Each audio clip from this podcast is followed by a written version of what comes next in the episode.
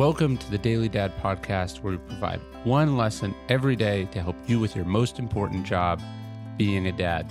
These are lessons inspired by ancient philosophy, by practical wisdom, and insights from dads all over the world. Thank you for listening, and we hope this helps.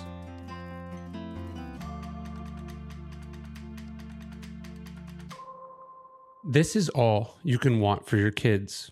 Douglas MacArthur was a complicated man. He was ambitious. He was vain. He made many mistakes.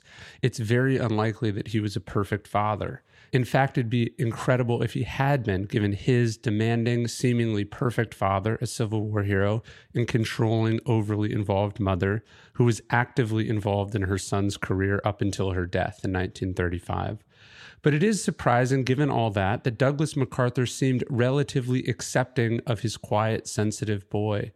It was undoubtedly MacArthur's dream to see his son graduate from West Point and enter the service, but that was never going to happen. So MacArthur had to adjust. Like all fathers, he had to accept undeniable reality, something that could not have been easy for a man used to getting his way on a global scale. This was a learning experience for MacArthur, as it will be for all of us.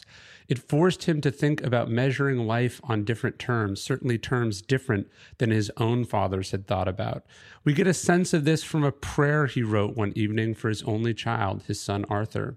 "Build me a son, O Lord, who will be strong enough to know when he is weak and brave enough to face himself when he is afraid.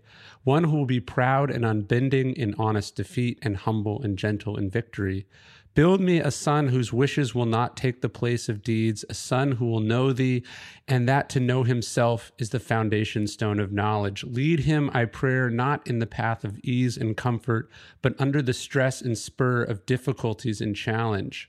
Here let him learn to stand up in the storm. Here let him to learn compassion for those who fail. Build me a son whose heart will be clear, whose goal will be high, a son who will master himself before he seeks to master other men, who will reach into the future, yet never forget the past. And after all these things are his, add, I pray, enough of a sense of humor so that he may always be serious, yet never take himself too seriously. Give him humility so that he may always remember the simplicity of true greatness, the open mind of true wisdom, and the weakness of true strength. And then I, his father, will dare to whisper, I have not lived in vain." Not bad. And if you notice something about it, it doesn't say anything about careers or success or reputation. It's all about character, the only thing that really matters. It's also the only thing we should actually want for our kids, and something we should work our asses off to provide. The rest is up to them. Thank you for listening to the Daily Dad Podcast. You can also get an email version of these podcasts at daily dad dot com.